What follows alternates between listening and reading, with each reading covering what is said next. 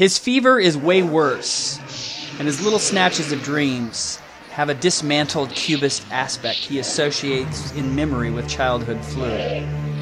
He dreams he looks in a mirror and sees nothing, and keeps trying to clean the mirror with his sleeve. One dream consists only of the color blue, too vivid, like the blue of a pool. An unpleasant smell keeps coming up his throat. He's both in a bag and holding a bag. Visitors flit in and out, but never Ferocious Francis or Joel Van D. He dreams there's people in his room, but he's not one of them. He dreams he's with a very sad kid and they're in a graveyard digging up some dead guy's head, and it's really important, like continental emergency important. And Gately's the best digger, but he's wicked hungry, like irresistibly hungry, and he's eating with both hands out of a huge economy sized bag of corporate snacks, so he can't really dig.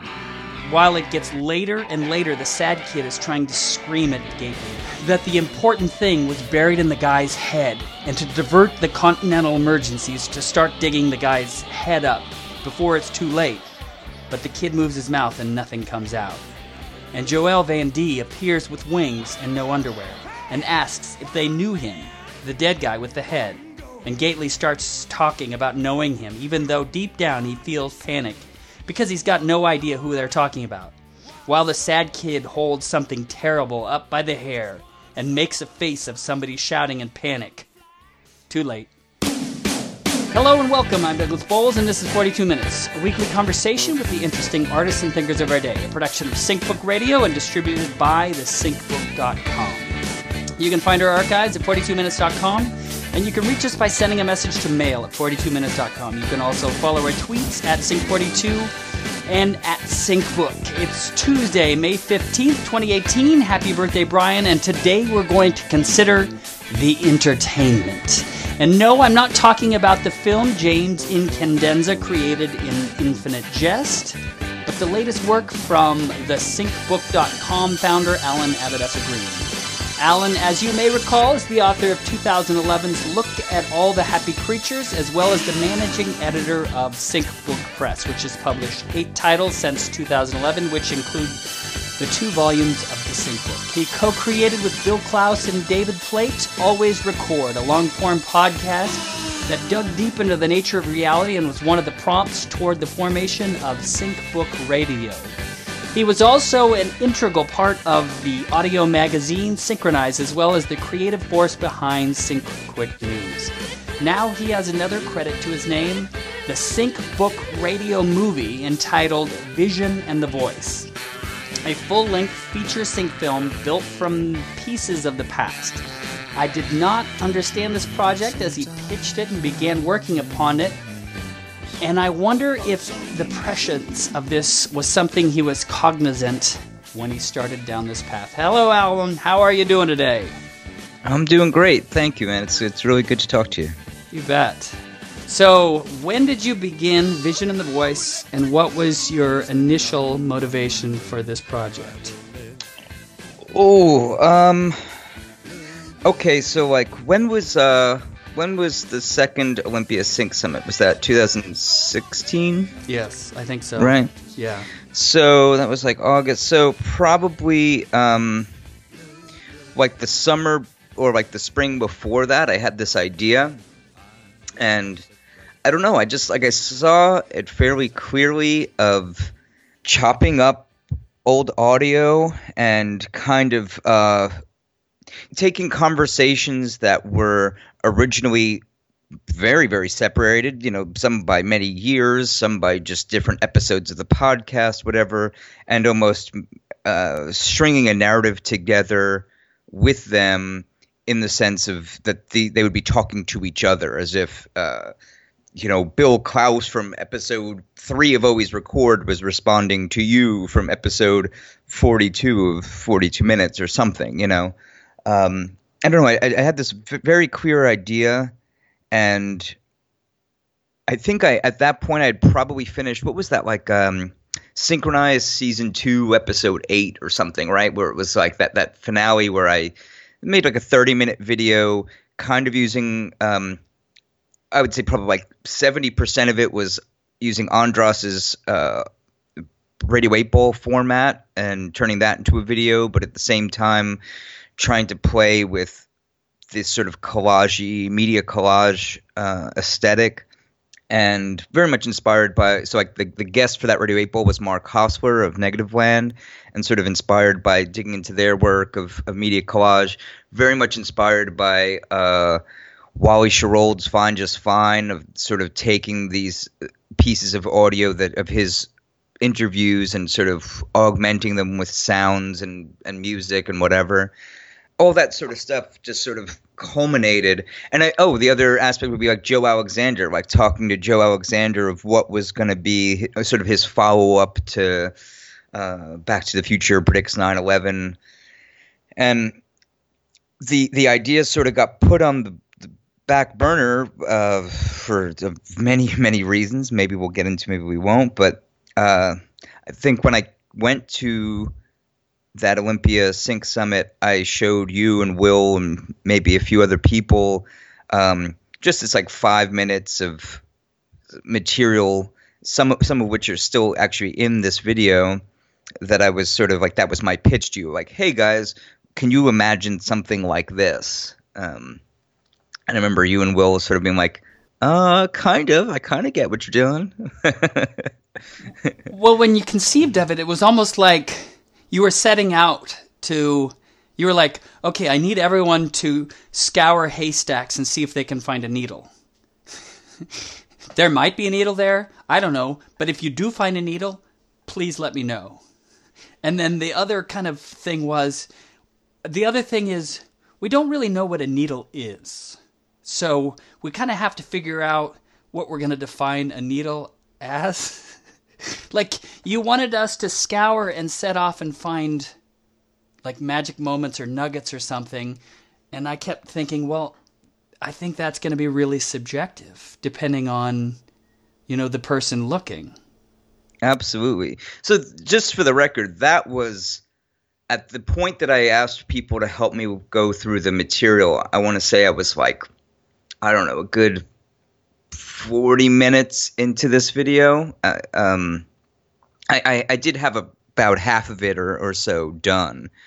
And then th- this is documented in an episode of Always Record uh, where I said, okay, I've got about 40 minutes here, and the the time frame and the, the method in which I was using. So just to guys to backtrack, what I had started doing was going myself through old always records. I think maybe um, I had like a few people like uh, Jim Kincaid and Patrick Savek helping me at that point, and just like okay, going through and looking for moments, and I was chopping what I'd almost make a highlight reel. Let's say I take always record episode one, which was originally like three hours long, and I chopped out like 20 minutes of really good stuff. You know, like, oh, this is a great soundbite, or this is a great I love this topic of conversation.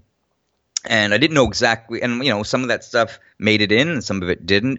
But it was just sort of collecting, and I almost thought of it like sifting. You know, like you have like uh, if you're beachcombing or something, and you're like, okay, getting to a smaller amount and a smaller amount and a smaller amount, really refining what were the magic moments. And what I asked of people, I actually found this on my phone. I still have the list of the message that I sent to people looking for time codes that fit the following. 1. Senses, anything having to do with human sense organs. 2. Perception, relationship to media and language. Focus on perception. I'm hoping to avoid mentioning analysis of any particular film or book, rather on how we take it in. However, if the media is mentioned as a reference and jumping off point for the concept, this is okay, just not looking for the this film means X type stuff.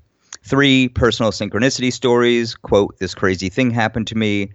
Four, clips that mention any of the four elements earth, wind, water, fire, the nature of time, dreaming nature of reality. And then five, fantastic little moments that deserve highlighting, hoping to focus on clips that are universal enough to lose their surrounding context. So that if that helps um, what I was sort of looking for. Which kind of answers my next question was is there any internal structure that you are adhering to? I mean, so after viewing it, I realized, oh, this is this is basically the same way uh, the early synchromystics created sync films, which was they're just watching media and anything that tickles them, they clip it and put it in a folder. And then later they would take that folder and create, you know, it's like, oh, there's a narrative here. You know, this is what the synchronicity is leading me toward. And they'd create like a, a 10 minute YouTube sync film kind of thing. Yeah, absolutely. I mean, I think there's um, that's definitely been ingrained in me over the years of working with synchromystics. You know, I guess if we were more like academics, that would be considered cherry picking. you know, but it's uh, it's sort of like, hey, it's less of I'm trying to make a point with some of this stuff as much as I'm. You said, I'm looking for the things that really, uh, you said, tickle me, or you know, the things that really stand out. Sometimes they, they leap off the page. As far as structure uh, yeah. So you know, as you saw from that list, um, those were sort of that was like my outline of like those were the things that I I knew I wanted to address, but I also. I don't know if this is obvious when you're watching it, but there are almost like chapters. I treated it kind of like a book in the sense that there would be a section that, uh, like, for example, there's a section that picks up Jake Kotze comes in and he's talking about um, you know early synchromystic exploration from uh, it was actually a, a, clip from Jim Sanders' Gnosis film. Yeah, and um, I took a clip of Jake Kotze and sort of like the uh, between that and the next Jake Kotze clip, I sort of viewed that all as like a chapter of here's where we're talking about media and how synchromystics dealt with that.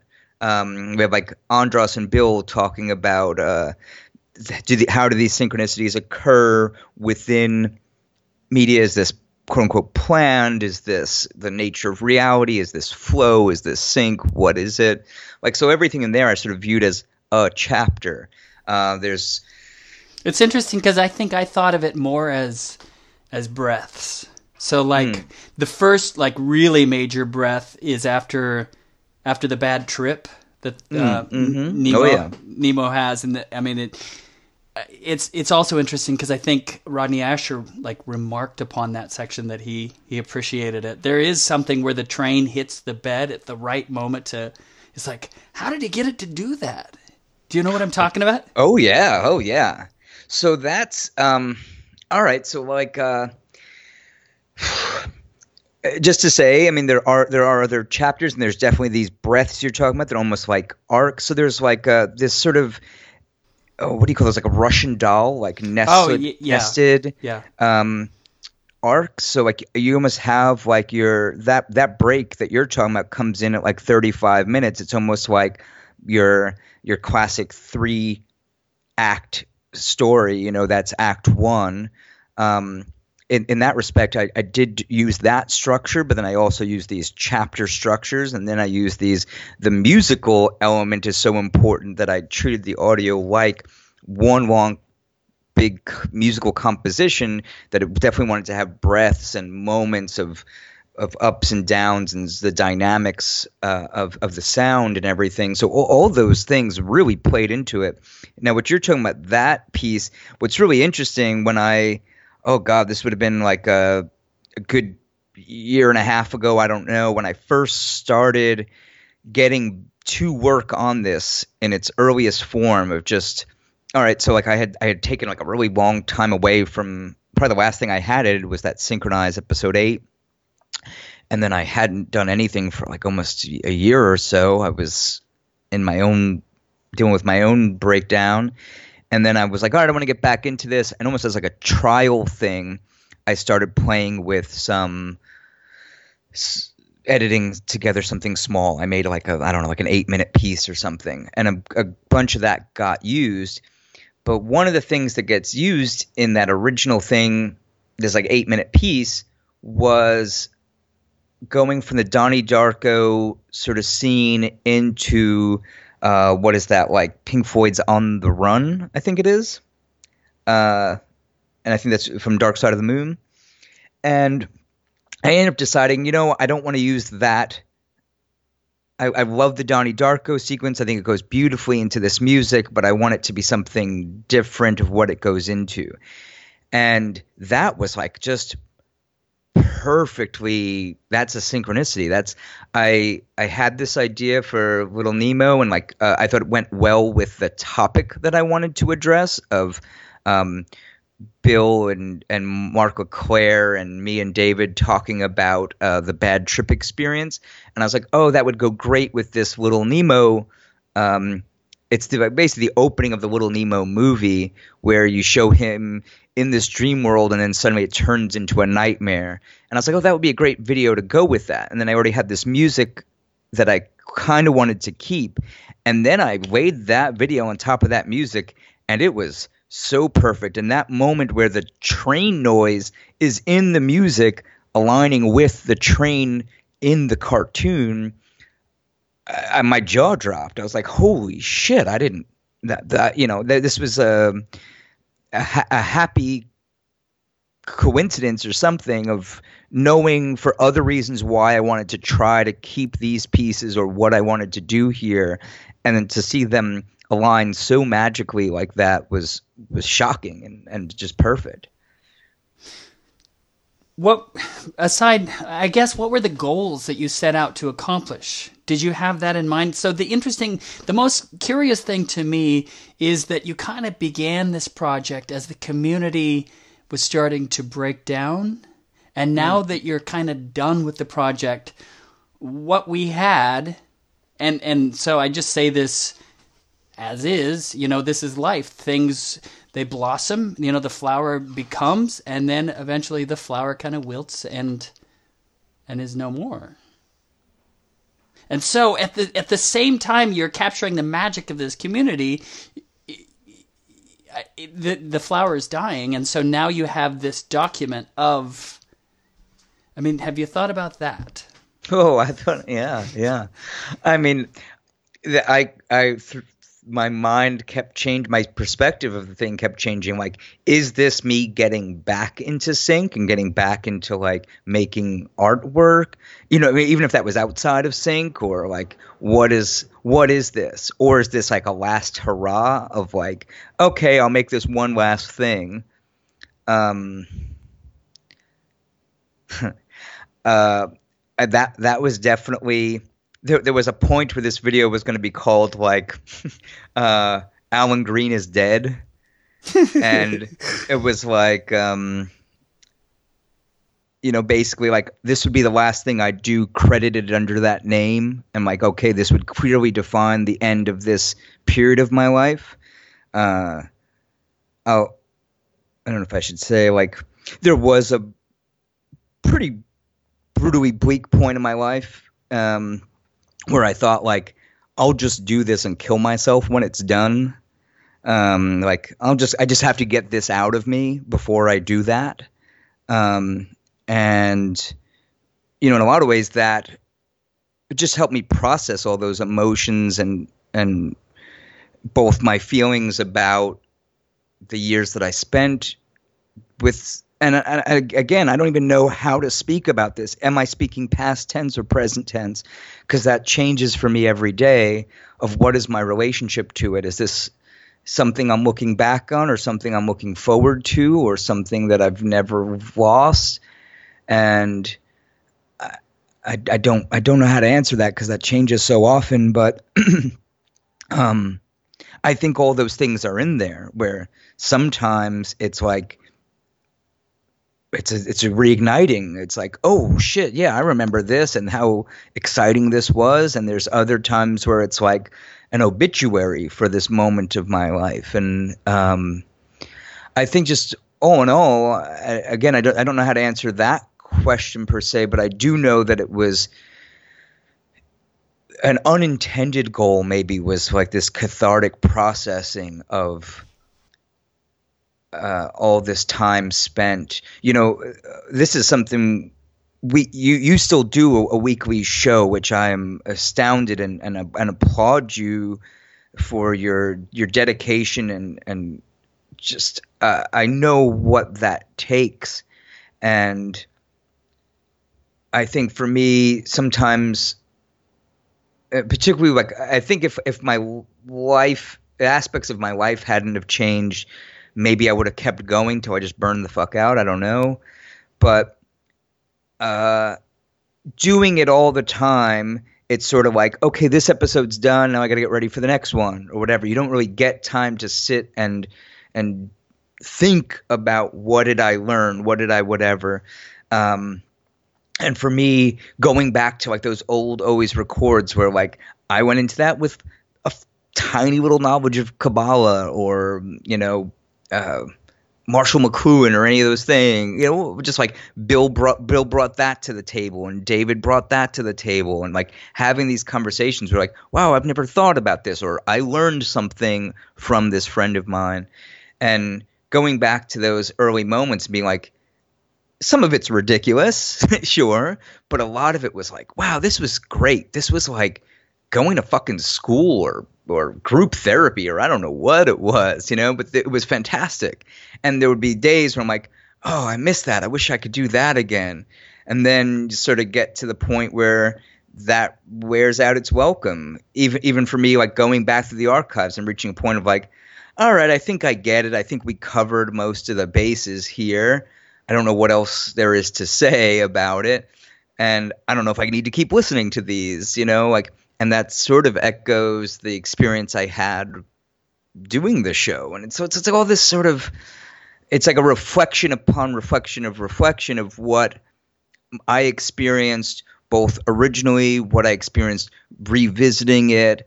Um, I wanted to create something that was like a true representation but that the only way to do that I felt was to make it not like abstract for the sense of being weird, but like dream like. Um, this was such a strange and surreal po- period of my life. I felt like that would better represent it.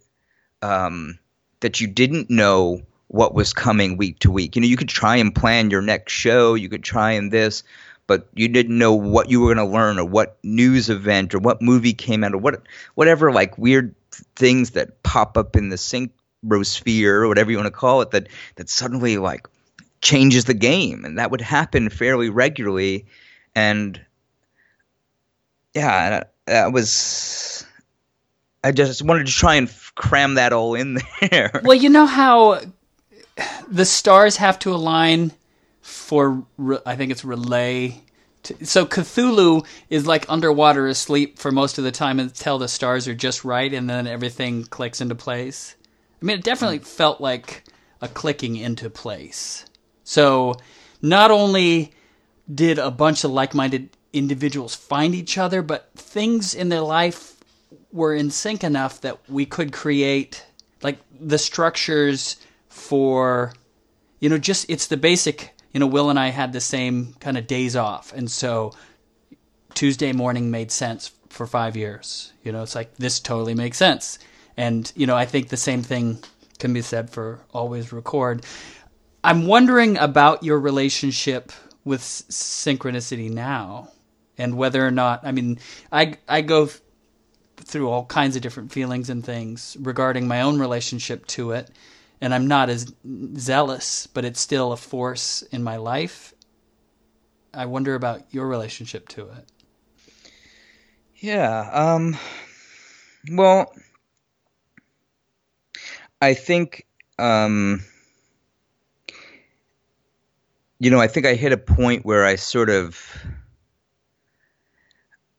I acted rather impulsively you, you know, treated synchronicity like this sort of, I don't know, uh, compass of like, oh, this is what I do now. The signs are pointing towards this. And I sort of acted impulsively of like, this, this means that this is what I need to do. And then afterwards, I was like, oh, shit.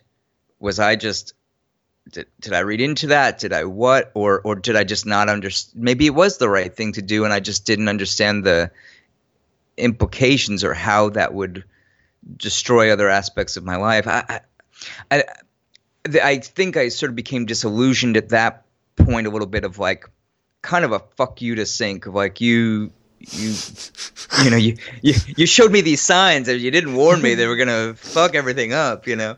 Um and then and then just the like burnout of i don't know you know facebook fucking arguments and the whole like well that, red that's ice, like personality you know, like- well so like that's the thing that blows my mind is like we could so there's this weird wind of fascism right? And, and Right. it's Oh, out yeah. there. We we knew that was coming so much earlier than when it arrived. It's like we're like what the what the hell are you guys talking about? What is this tribalism shit? What is going on with you?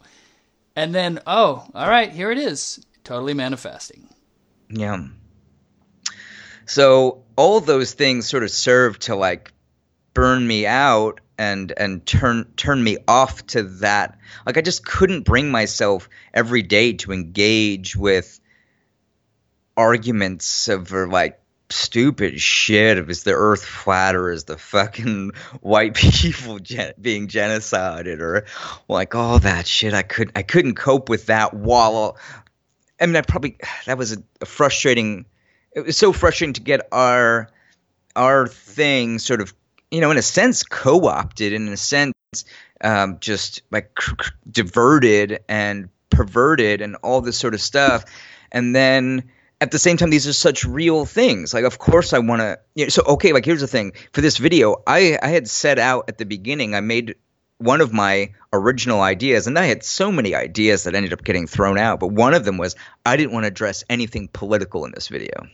I had that was an that was a sort of early quote unquote goal of like, can I do something that doesn't address anything political? I wanted to make it again, you know, keep it in the dream or whatever. And then I'm like, no, because this at some point it it it reared its head in it, within the video because how do you avoid it? How do you not address the elephant in the room? How do you not say, "Hey man, our dream is turning into a nightmare when this is our our political landscape and our um, even our corner of the internet, our weird, you know, little uh, what horse we used to call the uh, alternate perceptions community. How do you go from that into like an alt right? You know, like where is that? Where did that transition happen? Where did all these things happen? How did the this nightmare scenario uh, emerge?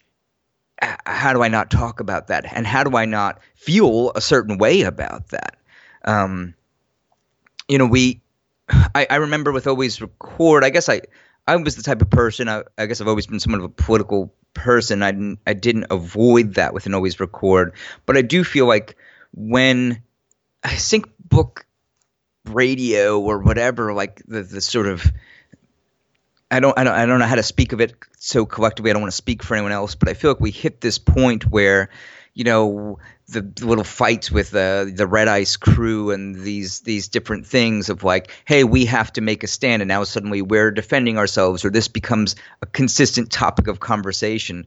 Uh, it's funny because I criticized Red Ice for being like, hey, we talked about a whole spectrum of shit, and then one day all their shit was about white genocide and all this stuff. And then suddenly I felt like, as much as I was criticizing them for doing that, we almost, in response to that, became fairly singularly focused of like addressing this issue. And then it, it, it, in a sense, has the same effect of we still become myopic. I, I would rather be on our team than that crazy Nazi shit. But you know, but it's still myopic in the sense of like it's forcing us to focus on this thing. It's it's still cornering our intellect into being in this issue, and I wanted to to bring the spectrum back. That said, the spectrum should not exclude fighting Nazis and and addressing the nightmare.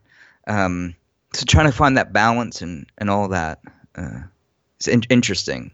So, I mean, I think what ends up happening is that to lead a meaningful life, we need something solid to stand on, or even at a more basic fundamental level, we just need to believe in something.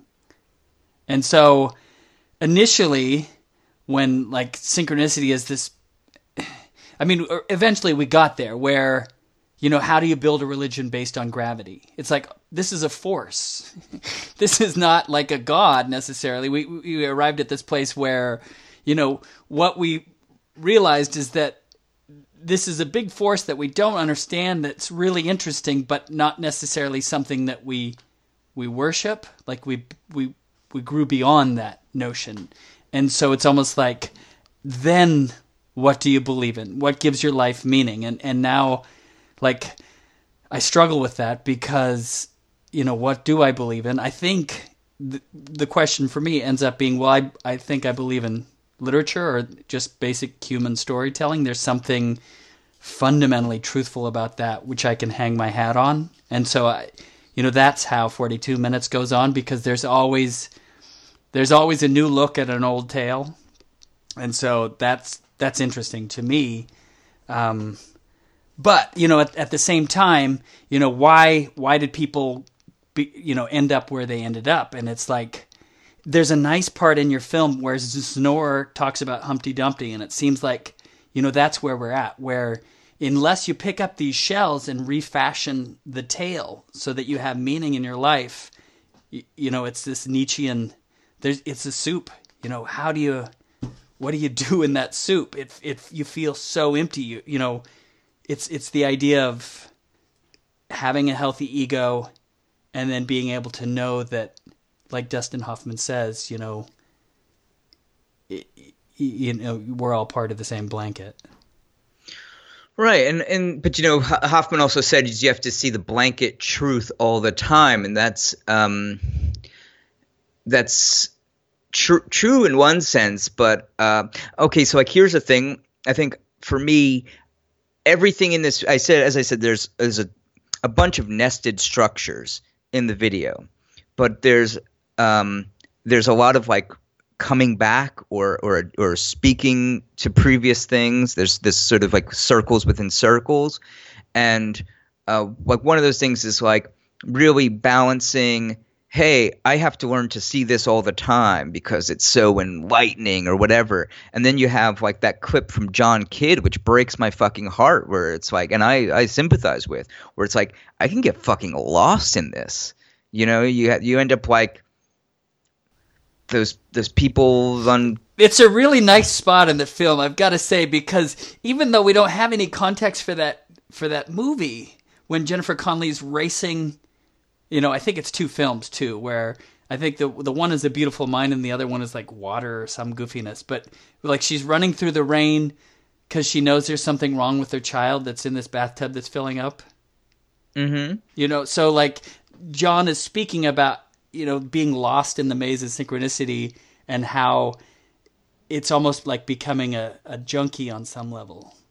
Absolutely yeah. And i've, I've felt that. Yeah i've like i've lost touch with my friends and family and you know romantic relationships and all this stuff because i've got too lost in it. Um and so so it's uh, this is another thing is like constant. A lot of times I would use this this right. So this thing's called vision and voice. So uh, sound and vision. All these things are sort of played into it of like, hey, this is one message, this is another, or how does this alter it? And a lot of times I would use something to complement it, like in that clip where it's saying, hey, I'm getting lost and, and lose forgetting about my family or or like forgetting the importance of prioritizing my family. And that clip from Beautiful Mind is very much a supporting video clip.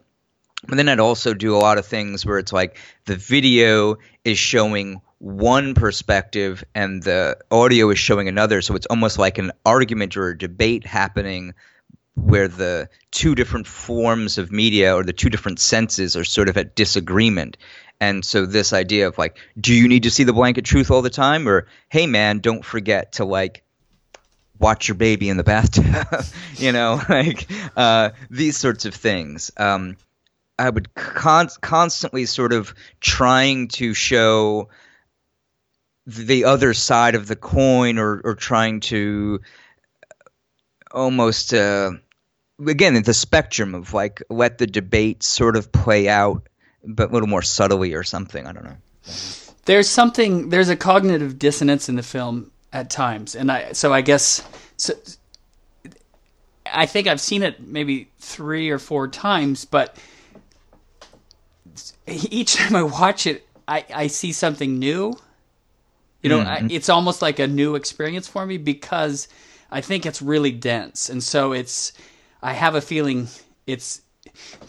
here is the fascinating synchronicity to me. So the book club did this this book Infinite Jest, and the whole point of that well, a big feature of that book is that there's this film in the book that's so compelling that you can't stop watching it and it kills you. right? and then you put your film out. But your film and both these, you know, what people do is they put the film on uh, on a loop. So they end up just watching this looped thing forever and ever and ever. But I think what your film does is comment on the the nature of reality, how it's so compelling and looping. Like your film isn't I mean, it does end up being the infinite jest, but the infinite jest isn't the film, it's life. And we're merely saying, you know, look how ridiculous and compelling this this thing is. And then we just keep spinning in circles and circles. Yeah, you know, uh, LeClaire used to talk about the, like the Valis loop, and he'd say like, right, like, oh, this is where the seam the the seam of the loop comes back around, or this is where you have to like flip the record, or these sort of metaphors. I sort of wanted so the film obviously is uh, if, if it's not obvious, I guess I'm spoiler alert. It's a loop, like it's it's uh, designed to be an endless cycle. But then I wanted to build into that. Like here's the thing: I originally wasn't going to have like end credits or like I, I didn't want to have like certain things. And then I was like, no, I need to give I almost give you like an escape clause of like here's your traditional narrative in the sense of like a beginning, middle, and end. I sort of give you that structure or these touchstones of like opening credits and closing credits as these sort of like, hey, here's your traditional structure so you can watch it and you can get out and you don't have to be trapped in it. And and as well as messages saying, hey, don't get lost in things.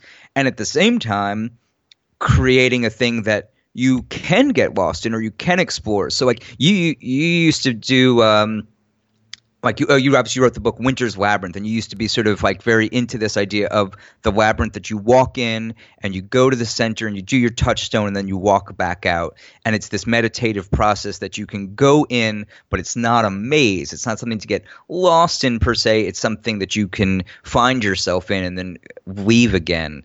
And I was sort of playing with those different ideas of wanting to leave a shit ton of like Easter eggs and hidden things that if people wanted to dissect this and find the breadcrumbs I left for them, then I would give them that that fun, you know, when the, when that's a fun exercise of like, oh shit, I didn't notice this, but at the same time, something you could get lost in or something you could uh, really spend some time in and at the same time giving these little escape hatches giving these little breaths or these moments of being like hey here's a chance to get out here's whatever. And um yeah it was sort of important to me to i didn't want to create a trap. I wanted to create um an adventure or, or so, something. I, I don't know. Um so the the most fascinating thing to me that i realized upon this last viewing was how perfect your your seam is, and I wonder if you like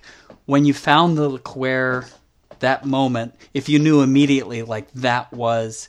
Because he goes from speaking about the idea of resolutions and how it's almost impossible to have a resolution to speaking about beginnings and then talking about the beginning of a book and and like going back to the beginning like how, at what point in the process did you find that chunk?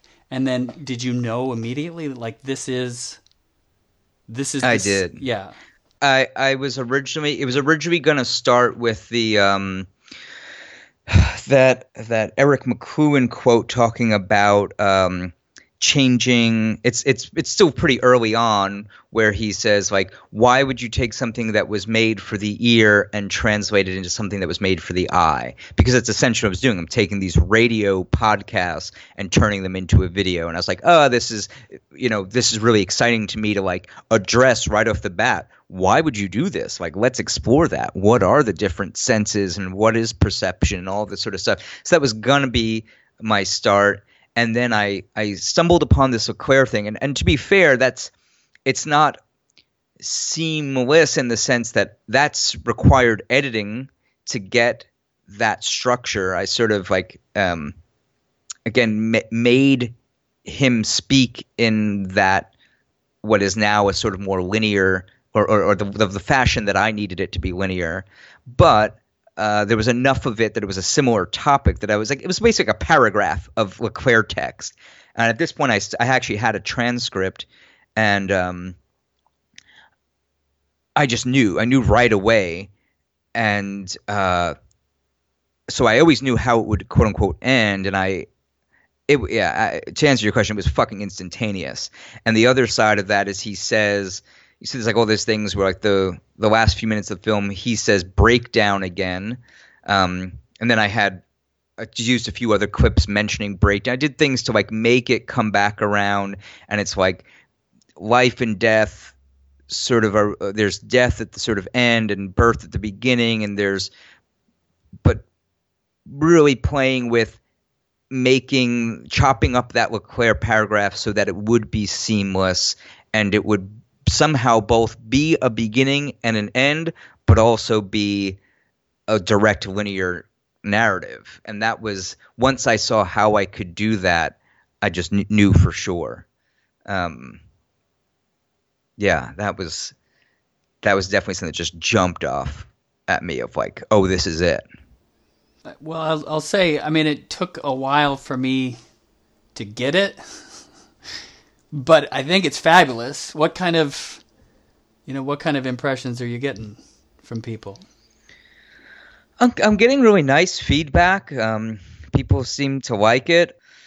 I don't, um, I don't, I don't, I don't know what to say about that. Like I've really only seen stuff like on Facebook. Um, I haven't, I haven't made a real concerted effort to like try and get it out there, but uh, nonetheless, it's it's you know, within our community, people have responded very positively, and I, I greatly appreciate that. I don't know how this would play outside of that um, to people who aren't in this.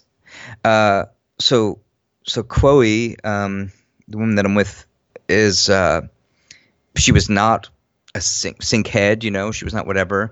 And she tells me, hey, this is something that works as an introduction. Like, hey, I kind of get more what you do or what you did after watching this. So it might take 20 minutes into it where shit starts to click. And I also do things like some of the like more introductory sync stuff comes at like the 45 minute point, you know? It's like again, I'm giving like multiple beginnings and endings and all this sort of stuff, but um she's told me that that, that actually gave her better insight I've had a few friends like here where I live now that are just like people that I've met around town that I've become good friends with that I've showed it to and gotten good really good feedback from them of like no it's not something that's inaccessible and again I don't I don't mean this to sound like uh down on myself. It's like I don't know at what point people are just being nice, you know, and being like, "Yeah, man, good job," or or or does it actually work?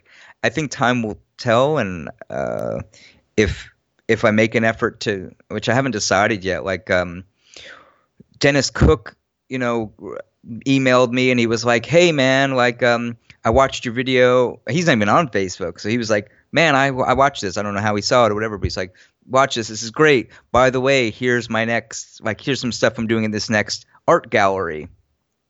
And the part of me was tempted to be like, hey, so here's like a thing. This was sort of designed to to be. At some point, I realized the loop nature of it made it like an installation piece, right? So there's something you could show in a gallery that if you walked into a room or or walked up to a thing, it could just play on loop and you could watch five minutes of it and get what you get out of it and then walk back out or whatever. I go to a lot of things like that, and I'm like, oh, this would actually be a perfectly and this is uh, before I even finished it. Like I had this idea of like, oh, I, this could be designed in such a way.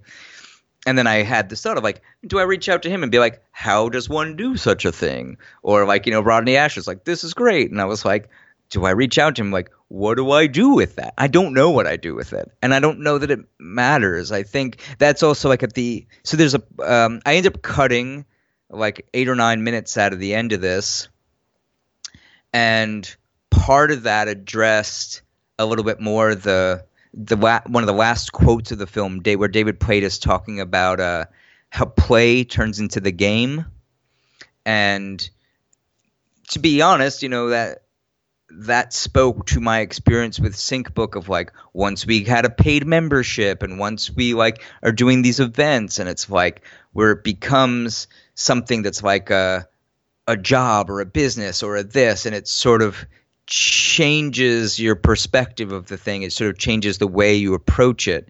And i was like am i sort is pursuing that sort of repeating that process of turning it back into a game of like trying to achieve something with it? Or should i just hey man you got to process this and you got the catharsis. That's reward enough.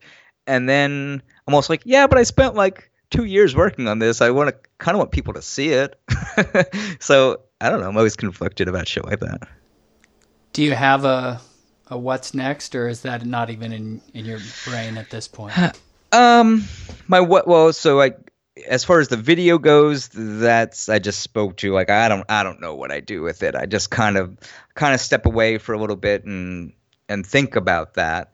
Um, but the I can answer like what's next is uh Zenor wrote a book that I was had started to edit. Um, Kaylee uh, goes by K-Pax on Facebook. Uh, great friend of SyncBook, great friend of mine. Really was supportive in the process of this video. Today's actually her birthday. Happy birthday, Kaylee. No way. Uh, yeah. Um, and uh, she designed the cover to that, uh, to Zenora's book. It's beautiful, beautifully uh, done cover. And then Jason Barrera actually helped, like he uh, he colored in her artwork and made it even more interesting by like adding his touch to it and we've been working we were working on sort of getting this ready for press and then at some point I was trying to do both and couldn't handle it and I kind of pushed that to the back burner as like I need to finish this video. I need for my own sanity I need to finish this video. And now that that's done I want to get Zenor's book out there. I appreciate his patience in in letting me finish my thing and, and being focused on that. And now i want to get his book out. So that's definitely a what's next is i want to finish the pre-press for his book and get that out to everybody. And it's not so much again is that like restarting the engines on the sync book like machinery maybe it is um, but it also feels like um, these are just uh, again i almost like these are the things i can focus on the things that i actually want to do. I wanted to make this video. I want to get Sonora's book out to everybody. I think i'm much less inclined to take on projects that i i, I gave I gave a lot of time to other projects that some that I was more interested than others and at this point I'm like my time is so limited I work a job that's kicking my ass and eating up the majority of my, you know, I don't have much free time at this point. What I'm going to give away, I'm only going to give to the things that I really, really care about. And um, it's again, it's, prioritizing and balancing. And um, but I definitely Zenor's book, I'm I'm excited to do, and uh, I believe in that project a lot. So. Well, that was 42 minutes. Thank you for sharing it with us thank you, man. I um, this has been a long time since I've done one of these, and this is uh, there's no one I'd rather do it with. Um, I love you, and I'm glad we got to do this. You bet. You've been listening to Alan Abbadessa Green on 42 Minutes, production of Sync Book Radio. For more information about Vision and the Voice, visit thesyncbook.com. For more information about the SyncBook, our guests, to check out past shows, or to subscribe to the podcast via iTunes, please be sure and visit our website at thesyncbook.com. I should also break in here and tell you about my plans for the summer. For the past six years, I've done a weekly podcast every month except during the month of August. This year, I'm taking the entire summer off. Well, that's not entirely true either because the book club will definitely meet this summer for its summer edition. But after six years, I need to spend the summer landscaping and cleaning my big dumb American garage and maybe even try and get some writing done. I do have a great list of shows for the fall, though, and so no worries, this beast has too much momentum. So, if you like this podcast, check out others, as currently all the SyncBook Radio archives are free. We also feature a great search engine by our wonderful webmaster, Guillaume, to help you find what you need. All this and more can be found at thesyncbook.com. Thanks so much. And so, yo, then, man, I'll show you the life of the mind. I'll show you the life of the mind.